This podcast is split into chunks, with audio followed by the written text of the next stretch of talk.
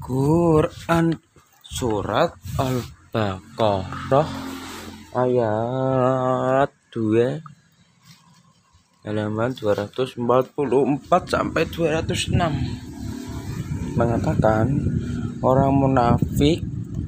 pada umumnya yang mulutnya mengeluarkan kata-kata manis tetapi di dalamnya hatinya memendam permusuhan yang dapat yang sangat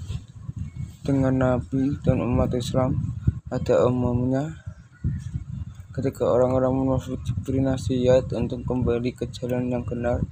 tidak membuat kerusakan dan diajak bertakwa kepada Allah